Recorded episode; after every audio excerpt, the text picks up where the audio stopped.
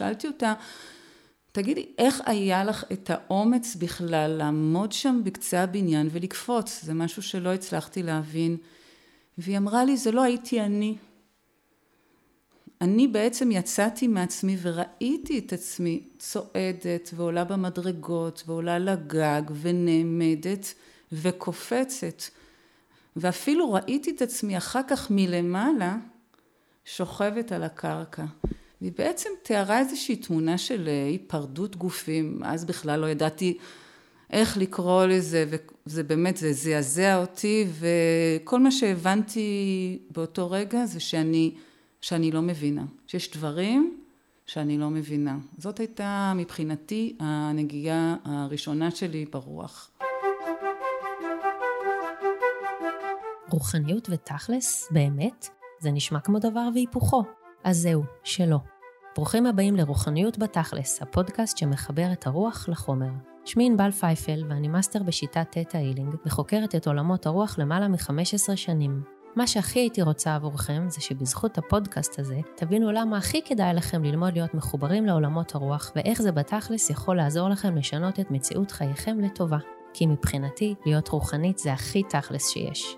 בכל פרק אביא סיפורים מעוררי השראה על אנשים שעושים דרך בעולמות הרוח ומשלבים אותם בעולמות החומר, כדי שתבינו איך בזכות החיבור הגבוה הזה ניתן לשחרר מחיינו סבל ומצוקה ולחיות טוב יותר בכל המובנים. כל אחד יכול לעשות את זה בכל גיל, בכל מצב, בכל שלב. שנתחיל?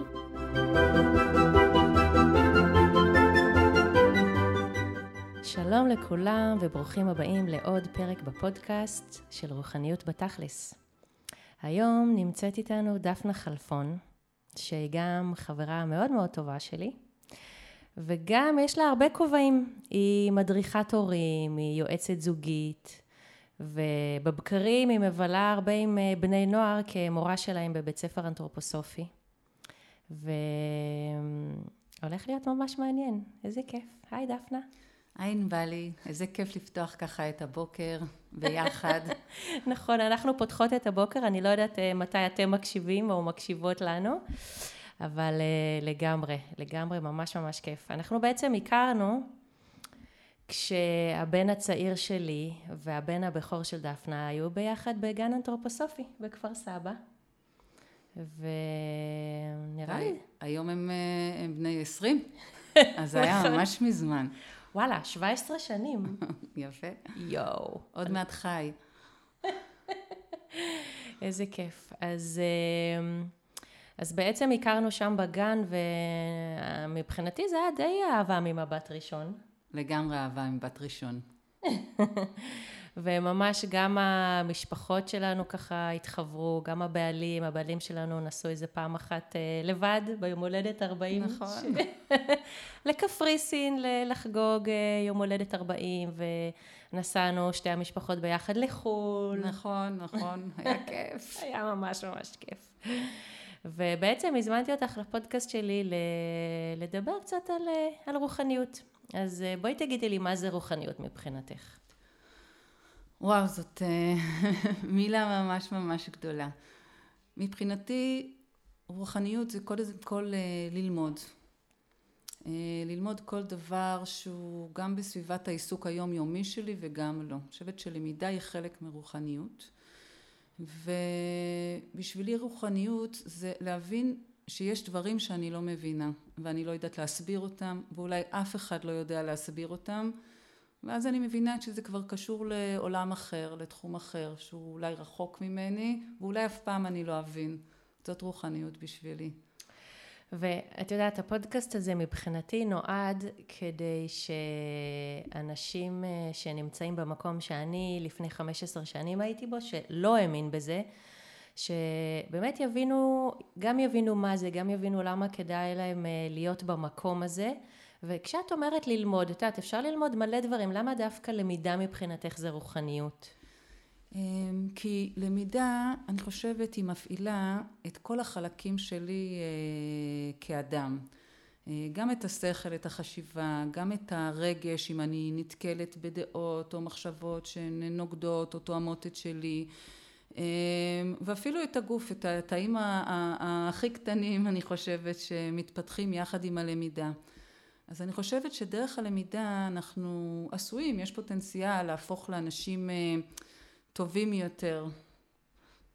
זה ככה איזושהי תמונה שיש לי. אוקיי. מעניין, לא חשבתי על זה אף פעם ככה, כן. איזה כיף, אני תמיד אוהבת לקבל כאן כל מיני נקודות מבט שונות שיש לאנשים על זה. ממתי היית אומרת שאת רוחנית? תראי, אני לא מגדירה את עצמי כרוחנית. זה קשה לי מאוד עם הגדרות. אני דפנה, ואם רוצים להגדיל לעשות, אפשר לקרוא לי דפנה חלפון. אבל אולי אפשר לומר שהפעם הראשונה שנתקלתי במשהו שאני באמת לא יכולה להסביר, זה קרה לי סביב גיל 21, קצת אחרי שבעצם שהשתחררתי מהצבא. בצבא הייתה לי חברה טובה שנכנסה לדיכאון עמוק, ולקראת סוף השירות היא בעצם התאבדה, עשתה ניסיון התאבדות לפחות, והיא קפצה מקומה 5 בבניין ושרדה את האירוע. ואחרי שהיא עברה תהליך שיקום ממושך, שליוויתי אותה במהלך השיקום הזה, אז נפגשנו, והיא אמרה לי, את יודעת דפנה, אני חייבת לספר לך מה קרה. והיא תיארה לי את האירוע, שאלתי אותה, אני לא אומר את השם כמובן, אבל שאלתי אותה, תגידי, איך היה לך את האומץ בכלל לעמוד שם בקצה הבניין ולקפוץ? זה משהו שלא הצלחתי להבין. והיא אמרה לי, זה לא הייתי אני. אני בעצם יצאתי מעצמי וראיתי את עצמי צועדת ועולה במדרגות ועולה לגג ונעמדת וקופצת. ואפילו ראיתי את עצמי אחר כך מלמעלה שוכבת על הקרקע. והיא בעצם תיארה איזושהי תמונה של היפרדות גופים, אז בכלל לא ידעתי איך לקרוא לזה, וזה באמת, זה זעזע אותי, וכל מה שהבנתי באותו רגע זה שאני לא מבינה, שיש דברים שאני לא מבינה. זאת הייתה מבחינתי הנגיעה הראשונה שלי ברוח. איך היה בבית שגדלת בו? אני גדלתי בבית הכי קונבנציונלי, רגיל, רחוק מעשייה דתית, מחשבה רוחנית, בית מאוד מאוד גשמי. לא שדיברו כל הזמן על כסף או משהו כזה, אבל הולכים לעבודה, חוזרים, עוברים מיום ליום. אמא שלי כן מאוד העריכה את המסורת היהודית, הפרידה חלב ובשר ושכאלה, אבל מעבר לזה שום מחשבה רוחנית. זה, אני ממש מוצאת שזה יכול מאוד להשפיע הבית שאנחנו גדלים בו על המקום הזה שלנו. וגם אני גרתי בבית מאוד, שם אפילו לא היה שום נגיעה למסורת, לא הפרדה בין חלב לבשר ולא שום דבר כזה, אפילו היה קצת לעג ובוז, במיוחד מצד אבא שלי, שאני מודה, לא גאה בזה, אבל מודה שקיבלתי את זה ממנו, ממש לעג ובוז לכל מי שעושה את השטויות האלה, מבחינתי זה היה שטויות, כי אין בזה כלום, זה סתם דברים פרימיטיביים. וואלה. ממש, ממש ברמה כזאת, ובאמת עד גיל מאוד מאוחר לא חוויתי שום דבר שלא יכולתי להסביר. כן, תראה, אני לא לעגתי ואפילו חיבבתי את המסורת. סבא שלי כן היה אדם דתי, הלך לבית הכנסת ומאוד כיבדנו אותו, בכלל היה הרבה כבוד בבית, אבל כשפגשתי פעם ראשונה את האנתרופוסופיה אז אני ישר סומנתי כמשוגעת משפחתית, אבל מאחר ואני אחות הבכורה, אז רצה הגורל והאחים שלי הלכו אחריי, וכל הילדים, כל האחיינים במשפחה נכנסו למסגרות הלימוד האלה, וכולם בעצם נחשפו לתפיסת עולם החינוכית הזאת, שיש בה הרבה רוח, אני חושבת. אני אשמח תכף שתספרי לנו כמה שנים את בעולם הזה? אני כבר 23 שנים בעולם הזה. אני זוכרת שבזכותך אנחנו הכרנו שם בגן, ואת אמרת לי, את נראית לי ממש מתאימה להיות מורה בבית ספר שאנחנו רוצים להקים פה באזור השרון, בית ספר אנתרופוסופי, ואני הסתכלתי עליך כאילו, מה את רוצה ממני? וגם אמרתי לך, תשמעי, שני הילדים הגדולים שלי בבתי ספר רגילים, אני לא רואה שום צורך דווקא עם השלישי והאחרון להקים לו בית ספר במיוחד, שהוא הולך לאיזשהו בית ספר אחר, ואת אמרת לי משפט שהולך איתי מאז. וואי, לפעמים אני זורקת משפטים, ואני לא תמיד מוכנה לקחת אחריות עליהם. לא, תקחי, זה היה משפט מכונן מבחינתי. את אמרת לי, זה ששני הילדים הגדולים שלך בבתי ספר רגילים וטוב להם והכל בסדר, זה דבר אחד. זה לא אומר כלום לגבי השלישי, כי אולי הוא יכול להתאים לו משהו אחר. וואלה. טוב, אני עומדת מאחורי זה. ובעצם, בזכותך, גם הצטרפתי לפרויקט הזה יחד עם עוד הורים של להקים את בית ספר האנתרופוסופי תמר בהוד השרון, וגם, זה היה לי ברור שאני רוצה להיות מורה, אז הצטרפתי לסמינר למורים אנתרופוסופיים בכפר הירוק, ואני זוכרת את השיעור הראשון של התפתחות הילד, אם זכיתי, זה היה השנה האחרונה שגלעד גולדשמיט לימד שם. הרווחת. ממש הרווחתי. ואני זוכרת אותו בשיעור הראשון, כותב על הלוח כזה ואומר, אוקיי, אז ממתי אתם חושבים שזה, מה זה התפתחות הילד, ממתי זה, ובמה נראה לכם שניגע בקורס הזה?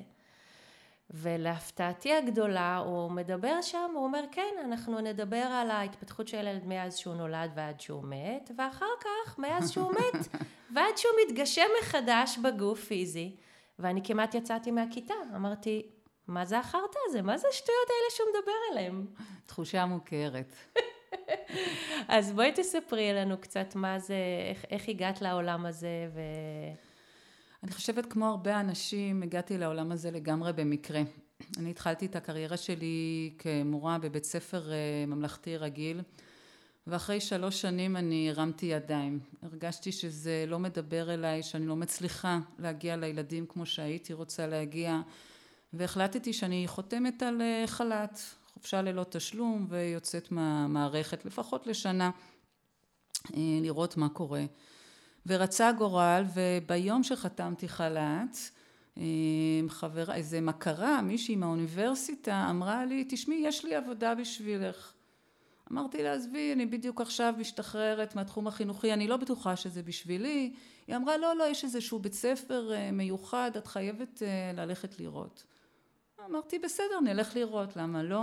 הגעתי לאיזה חירבה ברמת השרון, באמת מקום שכוח אל, מלא בבנגים, זרוקים, זה היה נורא, וראיתי קבוצה של ילדים מאוד מאוד קטנה, תלויה לחבלים מן העצים, שאלתי איפה המנהלת, איפה תמר, זאת החברה שלי, אמרו לי בים, מה בים? היא לקחה את הכיתה על הים, כיתה, זה היו 5 ילדים, היא העלתה אותם על הטנדר, אז בדיוק היא הגיעה ונפתחה הדלת וירדו 5 ילדים יחפים אחרי בילוי שלם בים.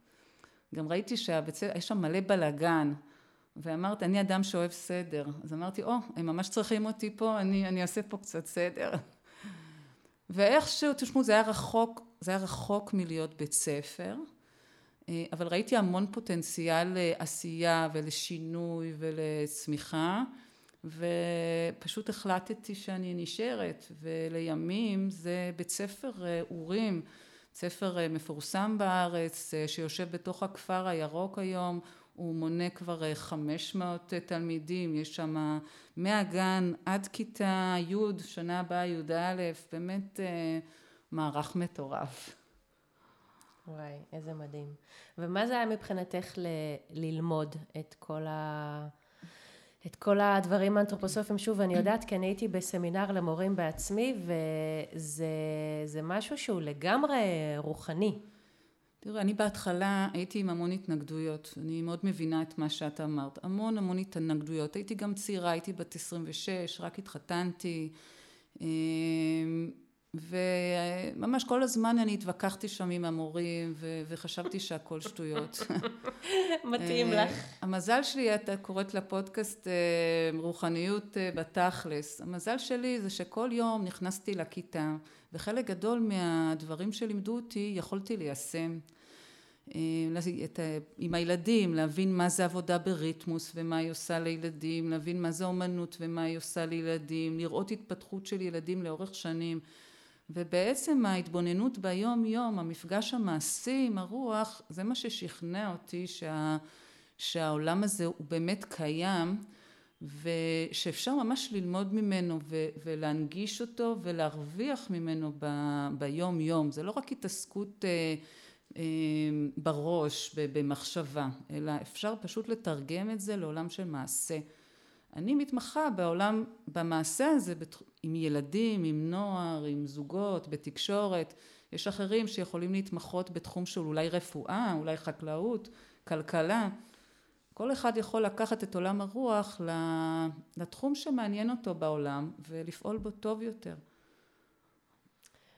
את באמת אלופה עם בני נוער, ואת גם כל כך אוהבת את התחום גילאים האלה. אני מודה שכשאני הצטרפתי לבית הספר תמר, אחרי שהקמנו אותו, אני מאוד שמחתי שזה בית ספר יסודי, והוא בצמיחה, שהיו שם רק ילדים רכים בכיתות א', ב', ג', כי אני בכלל רק תני לי תינוקות וזהו, אני לא צריכה שום דבר אחר, רק להסניף אותם, רק להיות איתם, רק להחזיק אותם, ובקטע הזה אנחנו שונות. לגמרי. אז אני מודה שמאז שלי היו 3 מתבגרים כבר, זהו, הם כבר עברו את גיל ההתבגרות, אז גם אני כבר קצת יותר קרובה לזה, ועדיין תני לי תינוק, אני נמסה. אז זה משהו שתמיד ככה אמרתי, וואי, שפול, איך את מסתדרת עם כל המתבגרים האמוציונליים האלה, ואוהבת לעבוד איתם, זה מדהים בעיניי. תראי, אני אומרת, אני עצמי לא עברתי את גיל ההתבגרות בגיל הנכון. כאילו, הייתי ילדה כזאת חננה, טובה, מסכימה עם כולם. אני זוכרת את החברות שלי, אומרות שהן בדיכאון, לא הבנתי על מה הן מדברות. אז כנראה רצה הגורל, עברתי גיל התבגרות בגיל הרבה יותר מאוחר, סביב גיל 35, ורצה הגורל, ואני עוברת אותו שוב ושוב, בצורה קצת שונה, ביחד עם התלמידים שלי, ואני נהנית ממנו כל פעם מחדש, לראות את הבעיטה הזאת במוסכמות, את הגילוי העצמי העמוק, את החרדות, את הדיכאונות, את השמחה והמניה הזאת שמגיעה עם הגיל. ואני רואה את זה כזכות גדולה להיות שם בשבילם ברגעי משבר וקושי, דווקא ברגעים שהרבה פעמים ההורים לא נמצאים שם, כי החבר'ה הם מתרחקים מן ההורים כדי למצוא את הזהות העצמית שלהם. אז הם צריכים דמות אחרת לשאת אליה עיניים. אז אני חושבת שזה עדיף שתהיה מורה שלהם, או מדריך בתנועה, או מדריך בחוג, מאשר מישהו מהטיק-טוק. זאת התפיסה שלי, ויסלחו לי כל הגורים מהטיק-טוק. מתאים לך לספר מה קרה בגיל 35, שעברת גיל התבגרות מאוחר? אני עברתי את זה דרך, זה התחיל קצת קודם, עברתי את זה דרך מחלה קשה, שבעצם ערערה לי את התפיסות שלי לגבי עצמי. גיל ההתבגרות שלי הוא היה במאבקים שלי מול עצמי, זאת אומרת, לא עבר, כלפי חוץ פחות ניכר. זה לא שמרדת באיזה מישהו חיצוני. לא מרדתי בבן זוגי המקסים, לא בילדים, לא בחברות. אני אדם יציב, אבל מבפנים היו לי המון שאלות שהייתי צריכה לתת עליהן תשובה. פתאום הבנתי מה זה קושי, מה זה דיכאון, מה זה מחשבות עמוקות. זה ערער אותי לתקופה. זה מדהים שפעם ראשונה נתקלת בחייך בזה בגיל 35, זה מבורך. אפשר לומר. אני חושבת ששווה לעבור את זה בגילאים המתאימים. תמיד אומרת להורים מודאגים, טוב שהמשבר קורה עכשיו, שאתם שם, לתמוך, לעזור. כל דבר והגיל שלו. אבל גם בגילאים מאוחרים יותר אפשר לצלוח ככה בהצלחה, לעבור בהצלחה משברים. אני ממש מאמינה בזה. בכלל, אם אני מכירה אותך מספיק, אז אני יודעת שאת... לא משנה באיזה גיל, ולא משנה מה הסיטואציה, ולא משנה מי מעורב בזה, את מאמינה שאפשר לצלוח את זה, נכון? אם יש רצון משני הצדדים. נכון. תראי, אליי מגיעים בדרך כלל לקליניקה אנשים עם משברים, עם שאלות עמוקות, או בתחום ההורי. הרבה פעמים אני עובדת עם משפחות שהילדים שלהם מוגדרים כבר כנוער בסיכון, מתבגרים שבורחים מן הבית, מתחילים לעשן סמים, עוזבים את מסגרות החינוך, או משפחות שהן במשבר בעקבות ילד חולה או פגוע בצורה אחרת, או משפחות שיש שם שאלה זוגית ברמה כזו או אחרת. ואני מאמינה שכל משבר אפשר לפתור אותו. זה כרוך בקודם כל רצון, ממש בהחלטה פנימית שרוצים לפתור. כי אם יושבים על הגדר, אז אי אפשר לפתור שום דבר. צריך להחליט קודם כל שרוצים. אחר כך צריך להכניס קצת אמונה שזה אפשרי, זה בדיוק התפקיד שלי. כאן נכנס. ואחר כך צריך להתחיל לעבוד קשה. אני יכולה להנחות מה העבודה שצריך לעשות, ללוות אותה שלב שלב, אבל מי שעובד קשה באמת זה ההורים או הזוג. לעבוד זה אומר בעיקר לדבר, להתבונן, לפקוח עיניים, באמת להבין את הבעיה, להבין את המנגנונים שמפעילים אותנו, ולעמוד מולם, להתנגד להם או לזרום איתם במקרה שזה מיטיב. ממש לחצוב, אני קוראת לזה לחצוב נתיבים חדשים במוח שלנו, נתיבים שלא הכרנו, ולצאת לדרך חדשה. לפעמים מגיעים אנשים שאני ממש רואה שיש להם אומץ, ואיתם זה הכי כיף לעבוד. מה הכוונה אומץ?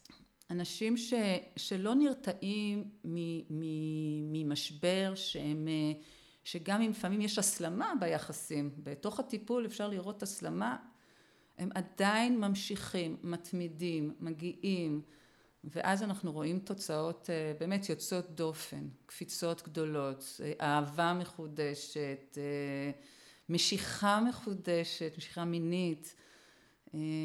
זה מאוד מרגש לראות את זה. אני מסכימה איתך לגמרי, וזה מעניין שאנחנו מדברות על אותם דברים, רק בטרמינולוגיה טיפה שונה. את אומרת לחצוב במוח כל מיני דרכים חדשות. אני לגמרי קוראת לזה לעשות חיבורים חדשים, לפתוח סינפסות חדשות, ממש כדי... כן, אותו דבר. ממש אותו דבר. ואני גם היום מאמינה אחרי עשור, שזה מה שאני עוסקת בו, אני לגמרי מאמינה שזה אפשרי, לא משנה מה, אם אנחנו רוצים את זה. אני פחות אוהבת להגיד עבודה קשה, אני כן אומרת להתמיד, ואם זה משהו שחשוב לנו, ואם זה משהו שאנחנו רוצים, ואם אנחנו לא מרימים ידיים, ואנחנו ממשיכים בהתמדה לעשות אותו, לגמרי אפשר להגיע לפתרון, לאיזשהו משהו חדש. מסכימה בהחלט, מסכימה בהחלט. אפשר לראות בתוך הקליניקה אנשים שמגיעים עם תפיסות עולם, שבעצם מחרבות להם את היכולת להצליח, או את היכולת ליצור יחסים עם הילדים שלהם, או בין בני הזוג.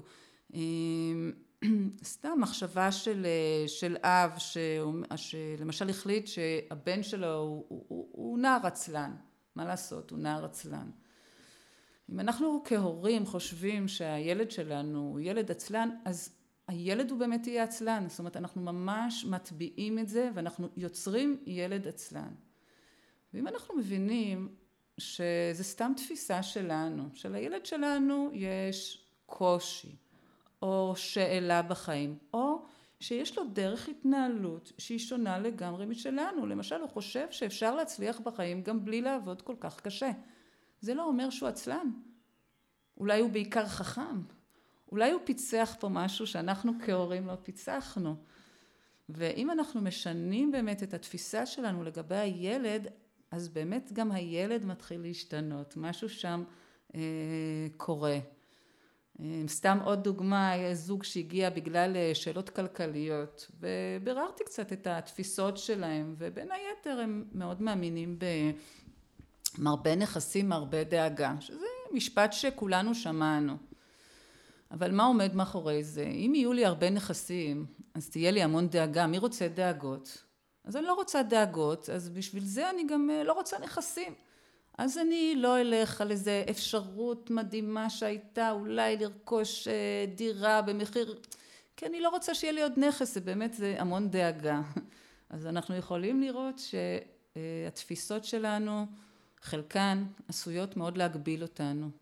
וזה חלק מהדברים שאנחנו מגלים בקליניקה. מה שאת אמרת עכשיו זה בעצם ממש מתאר את מה שאנחנו עושים בתטא הילינג, גם בקליניקה, שאנחנו מוצאים אמונות שנמצאות שם. לפעמים זה אנחנו מודעים להם, לפעמים אנחנו ממש לא מודעים להם, הם ברמה לא מודעת, אנחנו מחפשים, או אני פחות אוהבת להגיד מחפשים, אלא ממש מוצאים את האמונות האלה, שהן תוקעות אותנו וחוסמות אותנו מלעשות את מה שאנחנו רוצים. אז זה מאוד, זאת אומרת, כל מה שאת מדברת עליו, זה אני עושה אותו דבר רק בתתאיסטית. האמת היא שחשוב לי לתת עוד דוגמה, שככה נפוצה מאוד היום, וחשוב לי להעביר אותה כמסר. את יודעת, היום מאבחנים את כל הילדים. זה טרנד כזה. אני לא נגד אבחונים, אני חושבת שהרבה פעמים צריך את האבחון. אבל קבוצה גדולה של ילדים, בנים ובנות, מאובחנים עם ענייני קשב. ולא פעם מגיעה אליי משפחה ומתארת את הילד או הילדה עם הפרעות הקשב, עם אימפולסיביות מאוד מאוד גדולה, שזה אחד מהמאפיינים של התופעה. ואני שומעת הרבה פעמים את האמא אומרת, זה מעניין שזה האמא, הוא לא שולט בזה. הוא לא שולט בזה שהוא קופץ פתאום באמצע כיתה, או שהוא זורק כיסא, או שהוא מכה ילד אחר. עכשיו מדובר על ילד בן 10, 11. אם זה היה ילד בן 5, הייתי אומרת משהו אחר. אבל ילד בן 10, 11, ואני אומרת להורים, תגידו, למה אתם חושבים שהוא לא שולט בזה? כי הרי אם אנחנו נגיד כל הזמן שהילד לא שולט, הוא באמת לא ישלוט. אבל זה ילד נורמטיבי. ילד נורמטיבי, בן 10, 11, שכל מה שיש לו זה מה שמוגדר ענייני קשב. למה שהוא לא ישלוט בהתנהגות שלו? בואי נלמד אותו לשלוט בהתנהגות שלו. זה דבר שאפשר ללמוד. עכשיו, אם אני כהורה נמצאת בתפיסה שהוא לא שולט, אז אני גם לא אלמד אותו לשלוט. אני כל פעם אתאכזב מחדש כשהוא לא שולט. ובעצם אני אלמד את הילד שלי לא לשלוט במעשים שלו. תחשבו לאן דבר כזה יכול להגיע, כן? תחשבו על בחור בן 30 שהוא לא שולט בצעקות שלו, בידיים שלו, בכעסים שלו. לא היינו רוצים להגיע לשם. אז ילד בן 5 זה יהיה יותר קשה ללמד. באמת שם יש פחות שליטה, אבל כשהילד גדל ומגיע לגיל 10, 11, 12, בוודאי שאפשר ללמד אותו. אז שוב, התפיסה שלנו מעכבת את ההתפתחות של הילדים שלנו, וכאן אפשר לעשות שינוי. לגמרי. את יודעת, כשהורים רוצים להביא אליי את הילדים לטיפול, אני קודם כל נפגשת, אני רוצה להגיד הורים, אבל בתכלס לא פנה אליי אף פעם אבא, אז רק אמהות פנו אליי עד רגע לזה, עד רגע זה, וואלה. אף פעם, נכון לרגע זה, לא פנה אליי אבא, רק אמהות. דווקא לקליניקה, זה מעניין, אולי בגלל שזה לא מוגדר כמשהו רוחני, אלא פרקטי, מעשי, אז פונים לא מעט אבות, זה משמח אותי תמיד.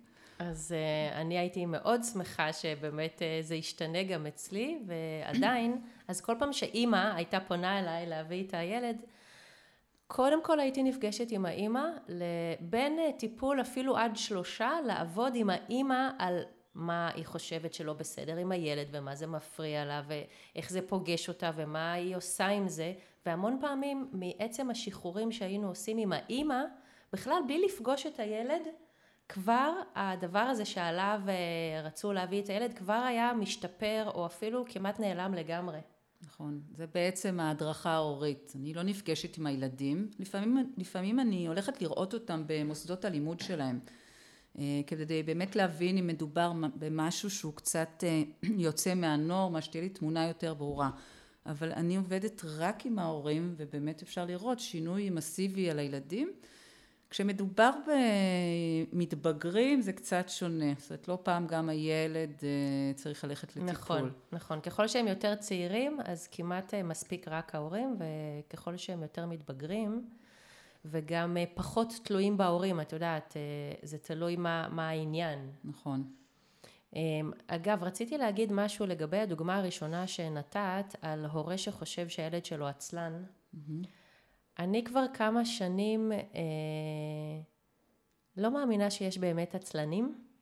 זה, אני ממש כל פעם שמישהו בא ואומר על עצמו שהוא עצלן, או מספר באמת על הבן או בת הזוג, או אחד הילדים, אני אומרת, תדע לך, מבחינתי אין כזה דבר עצלן. מי שנמנע מלעשות משהו, יש לו סיבה מאוד מאוד טובה. אני עוד חוקרת את המושג הזה, כי על מבוגרים, יש מבוגרים שאני יכולה להגיד עליהם עצלנים, אז אני מנסה ככה באמת לחקור את ה... ועדיין בעיניי זה לא סתם, אוקיי? זה התחיל מאיזשהו משהו, מסיבה מאוד מאוד טובה, שוב, לפעמים זה ברמה לא מודעת בכלל. נכון. ואני לא, אני הוצאתי את המונח הזה מהלקסיקון שלי, אני באמת לא מאמינה שיש מישהו עצלן. יש מישהו ש...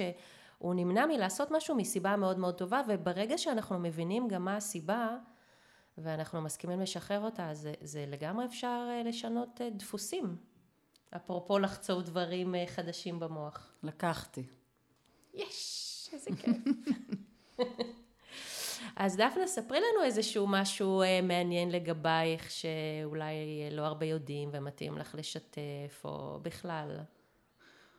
משהו מעניין? כן. איזו עובדה מפתיעה, או איזו חוויה מעניינת, מיוחדת. אני לא יודעת אם זה מעניין, אני אדם רגיל לגמרי, אבל אולי אני חיה בבית של ספורטאים. וואו, לגמרי. כל המשפחה שלי בטירוף של ספורט. יש לי ילד אחד נינג'ה, יש לי ילד אחד שהוא אלוף ארץ בטיפוס, יש לי ילדה שהיא גם כדורסלנית וגם מטפסת, הבן זוג שלי גם מטפס, ועכשיו יש לו חלום לפתוח קיר טיפוס. די, לא ידעתי. כן, לא, בטירוף. ואני שחיינית, וכולנו כל היום מעלים אדרנלין, ואני... אמנם מדריכת הורים, אבל אני אומרת לילדים שלי, לא יכול היה לצאת מוזיקאי, אומן, משהו קצת יותר רגוע, כולם צריכים להיות תלויים בגובה 40 מטר על הקיר. אז זהו, אז אנחנו משפחה בטירוף. אז אני לא יודעת אם זה מעניין, אבל יש גם משפחות כאלה. כן, אני לפעמים רק מתעייפת מלהקשיב למה כל אחד מכם עשה במהלך יום אחד. כן, כן, יש לנו המון הספקים. זה מעניין באמת. זאת אומרת, אולי גם משהו אישי, אני מתמודדת עם מחלת פיברומיאלגיה. אני מניחה שיש אנשים שמכירים את זה. זו מחלה שנקראת דאבת שרירים, מחלה כרונית, אוטואימיונית. שעשויה באמת להפיל אותי למשכב, ובאמת כאבים מאוד מאוד חזקים בגוף, ובעצם יש לי איזשהו מסע כבר הרבה מאוד שנים אחר הפתרון שיאפשר לי לחיות בכיף עם המחלה. אז יש תקופות מוזנות יותר, מוזנות פחות. אני מאמינה בשילובים, זאת אומרת, גם הספורט, גם אורח חיים בריא, גם קצת כימיה, באמת כימיה קונבנציונלית, בהחלט יכולה... כוונה כדורים, כן? כדורים, כן, בהחלט יכולה לעזור. שוב, נמנעת מכל תפיסות קדומות, ובאמת מנסה את הכל, ועם כל ניסיון אני מגלה דברים חדשים על עצמי, על העולם. ומה שמאוד מעורר השראה בעיניי אצלך, זה שלמרות זאת, את לא מוותרת על שום דבר, את עושה דברים שגם אנשים בלי שום כאבים לא היו עושים, אם זה טיולים מאתגרים, ואם זה עוד כל מיני דברים אחרים, זה מאוד מעורר השראה בעיניי. אני מקלה, אני אומרת שאם טיילתי, כנראה שמצבי היה טוב, ואם מישהו נמצא במיטה בגלל הפיברו, כנראה שמצבו באמת לא מאפשר לו. אבל אני דואגת באמת, עבודה רוחנית עוזרת לשמור על הכוחות הנפשיים, שזה הדבר מאוד חשוב, וגם זוגיות טובה היא בעצם בשבילי מקור הכוח. בלי זה לא הייתי יכולה. את יכולה קצת לפרט מה הכוונה עבודה רוחנית שעוזרת לך לשמור על הנפש, על כוחות נפשיים? זה מדיטציות בימים שיש לחץ, ולחץ ישר משפיע על רמות הכאב, אז בעצם קודם כל להבין שאני בלחץ, להבין ממה, לעשות את המדיטציה הנכונה בשביל להוריד אותו, ואז הגוף מושפע מיידית. השחייה, אני שוחה כל יום 1.5 קילומטר, השחייה היא מדיטטיבית בפני עצמה, היא רגע של נחת לגוף עבורי, יש אחרים שיכולים למצוא את זה בהליכה, בישיבה מול הים, במקומות אחרים. חשוב שכל אחד ימצא את רגעי השלווה שלו, בדרך שלו. לגמרי. אני גם מאוד בעד שילובים, וגם כל הזמן אומרת, תמצאו את מה שמתאים לכם. אני לחשוב על לשחות כל יום 1.5 קילומטר, שוב, אני רק מתעייפת מלחשוב על זה. מצד שני, יוגה וצ'יקונג, זה משהו שכל כך, זה מה ששומר על הבריאות הנפשית שלי. אני אמרתי לפני, ממש לפני כמה ימים לאיזושהי מישהי, שרצתה להביא אליי, היא רצתה לבוא אליי לטיפול דחוף עם הבת שלה, אפרופו עוד אימא שפנתה אליי, ובדרך כלל אני לא מפרטת מה הסיבה שאני לא יכולה, אבל היא מאוד התעקשה, היא אמרה, ואולי את יכולה לנסות בשעה הזאת וזה, ואז אמרתי לה, פה אני בצ'יקונג, ושום דבר שבעולם לא יגרום לי לוותר על זה, אני צריכה את זה לשפיות שלי. והיא אמרה לי אחר כך, את יודעת, זה מצד אחד, זה הצבן אותי שאת לא מוכנה לקבל את הבת שלי, כי יש לך צ'יקונג, ומצד שני, היא אומרת, אני חשבתי על זה הרבה, שאני לא כזאת, אני ישר מוותרת על עצמי, ומבטלת את עצמי בשביל אחרים, וזה היה משהו מעורר השראה, וזה באמת ככה, אני מרגישה שאני ממש זקוקה לזה, ואם אני לא אעשה את זה, אז אני אהיה פחות רגועה, פחות חזקה, פחות גמישה, ואפילו ממש פחות בריאה. אז אם אני רוצה לשמור על עצמי, אני עושה את הדברים האלה, ואני לא מוותרת עליהם בשביל אף אחד. נכון. אני לפעמים, כן, נמצאת ככה בוויתור, אבל בדרך כלל לא. עוד משהו שנזכרתי ברמת הטירוף המשפחתי. אני עכשיו התחלתי, לא עכשיו, לפני כבר 10 חודשים, התחלתי לטבול במי קרח. זה ג'וק חדש, ג'וק חדש במדינה, ואני אוהבת לנסות דברים חדשים. אז אני פעם או פעמיים בשבוע נכנסת לאמבטיית קרח, בעצם עם מים קפואים, בטמפרטורה של 4 מעלות, ל2.5 דקות, ותקשיבו, זה מטורף, זאת חוויה רוחנית. כל פעם שאני עושה את זה, אני מרגישה שאני יולדת, זה כמו לידה מחדש. התחושה אחר כך, רמות האנדורפינים בגוף מאוד מאוד גבוהות, ואדרנלין מאוד גבוה, זה באמת תחושה שהרגע ילדתי, אבל בטוב, ילדתי בטוב, נראה לי... בלי תפרים ובלי... בדיוק, בלי תפרים, בלי עניינים, נראה לי שיש נשים שממש יכולות להבין אותי, זה עשה לי ממש טוב בגוף, אבל בעיקר בנפש, שוב, יש איזושהי התמודדות עם משהו חיצוני, שכל פעם שאת עוברת אותו, כמו לידה, אז את מרגישה חזקה יותר, מסוגלת יותר, אני עפה על זה. וזה גם עוד משהו שאני לא יכולה לדמיין את עצמי בכלל עושה, כרגע. אני הפסקתי להגיד אף פעם אני לא, כי אי אפשר לדעת באמת, never say never, אבל כרגע אני לא יכולה לדמיין את עצמי, נכנסת פעמיים בשבוע באופן קבוע למי קרח. משאירה את זה לך. אני לוקחת את זה בכיף, אבל מזמינה עוד, בעיקר נשים, בואו לטבול. למה בעיקר נשים? כי אני מרגישה, קודם כל אני רואה את הסטטיסטיקה, רוב מי שבא לטבול איתי זה גברים, ספורטאים, כולם מלאי מסות שרירים, כי זה מוריד רמות דלקת בשריר, אז הרבה ספורטאים עושים את זה, ויש פחות נשים, יש, אבל פחות, וכשאני פוגשת נשים שעושות את זה, אני רואה, לא יודעת, אני ישר רואה מה זה עושה להם, הן מדברות את זה יותר, אז בא לי שיבואו עוד. טוב, אז שלחנו כאן הזמנה. שולחת הזמנה. איזה כיף.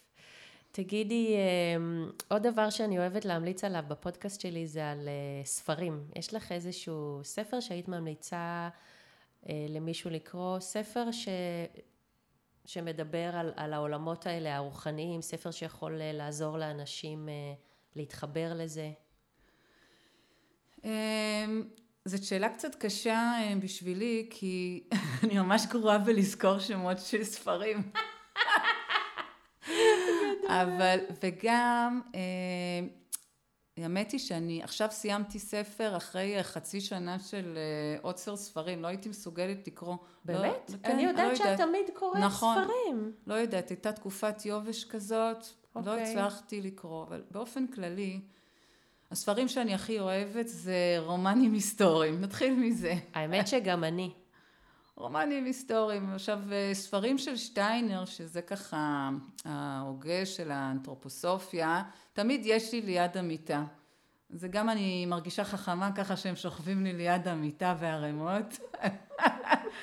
אבל אם נודה ככה את האמת, זה לא שאני יושבת וקוראת אותם כל היום. אני מדי פעם מרגישה צורך ואני פותחת פשוט איפשהו וקוראת איזה פסקה או שתיים ומרגישה שזה מתחבר לי בול למה שהייתי צריכה. וזה היופי בטקסטים שהם רוחניים, שהם נוגעים לך בדיוק בצורך שלך באותו רגע. זה כמו איזשהו קסם. אבל ספר שאני ממליצה עליו, אולי את כבר תמלצת לי עליו בעבר, זה, אני לא זוכרת שוב איך קוראים לו, אבל קראתי אותו באמת מתחילתו, קוראים לו נרשם בגוף. באמת ספר שמדבר על... זה דווקא אבל פחות ספר רוחני, זה... יש שם מלא מחקרים מדעיים ומלא זה ו... נכון, אבל בשבילי הוא היה הכי רוחני, הוא ספר מדעי, באמת שמדבר על פוסט-טראומה ואיזה תהליכים פיזיולוגיים, מוחיים, אנחנו עוברים במהלך, אם אנחנו באמת סובלים מפוסט-טראומה, אבל בשבילי הוא היה הכי רוחני, כי הוא הגיע לי ברגע הנכון, בזמן הנכון, וכל פעם כשקראתי יכולתי לקשר את מה שקראתי לחוויה האישית שלי, וזה מבחינתי רוח, היכולת לפגוש משהו בעולם בחוץ, ולקשור אותו אליך, או להפך, לפגוש משהו בתוך עצמך, ולקשור אותו לעולם. אני חושבת שזאת עבודה רוחית. את יודעת, זה מעניין, כי דווקא הספר הזה, הוא גם נמצא ליד המיטה שלי, ואני עכשיו קולטת, יש לי ליד המיטה ערימה של ספרים, ממש, ואני עכשיו קולטת שאני לא סיימתי לקרוא את הספר הזה, הוא ריתק אותי ברמות, אבל כל פעם הייתי קוראת איזושהי פסקה ונרדמת, אני קוראת בדרך כלל לפני השינה, ותודה שהזכרת לי, אני אסיים אותו באמת. כדאי, כי בסוף כל הטכניקות, בסוף זה ממש העולם המעשי. הוא ספר מצוין למטפלים במיוחד, אבל לא רק, זה באמת נותן פרספקטיבה, בן אדם מדהים שאסף המון המון, הוא הולנדי, אני לא זוכרת את השם שלו, אסף המון מהניסיון שלו עם עבודה עם אנשים עם פוסט-טראומה, ואיך כן אפשר לקדם אותם להבדיל מכל מיני שיטות שלא ממש מקדמות. נכון, ואני לקחתי את זה גם לקליניקה וגם לעבודה בבית הספר, כי בעצם הספר הזה עזר לי לזהות גם נוער וגם אנשים שמסתבר שהם סובלים מפוסט-טראומה והם אפילו לא יודעים את זה. כן, זה לא ברמה שהם לא ישנים בלילה או לא מתפקדים בחיי היום-יום, אבל מתוך העבודה בקליניקה והקריאה של הספר, אפשר לזהות ניואנסים ואז אפשר לטפל בהם, או לשלוח לטיפול כמובן פסיכולוגי או אחר מתאים. תגידי, יש לך איזושהי עצה רוחנית שהיא תכלס, שהיית ממליצה למאזינות ולמאזינים שלנו, משהו של איזה, כמו טיפ או מפתח לחיים טובים, יש לך איזושהי עצה? אולי מסר שאני מעבירה להורים, הילדים שלכם הם ילדים עכשיו. עוד מעט הם כבר לא יהיו ילדים, זאת אומרת כל מה שאפשר לעשות זה לעשות עכשיו, זה להיות איתם עכשיו, זה ליהנות איתם עכשיו.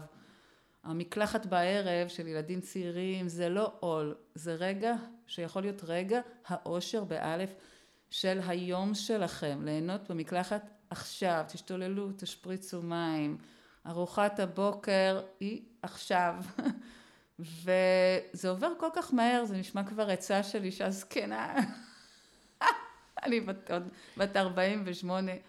הצעירה שלך בת כמה? הצעירה שלי בת 12. יש לי 12, 17 וחצי ו-20.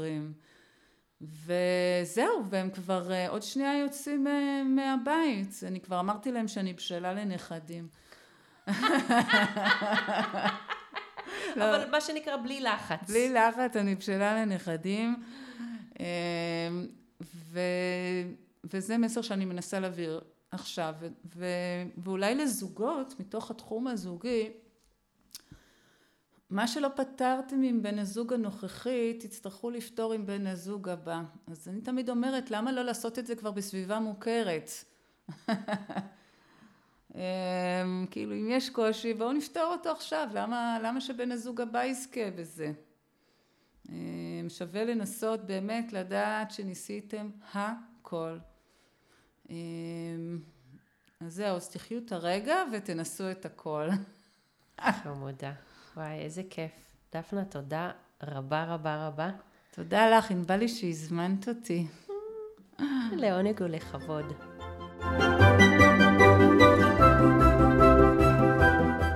עד כאן הפרק הזה של רוחניות בתכלס, הפודקאסט שמחבר את הרוח לחומר.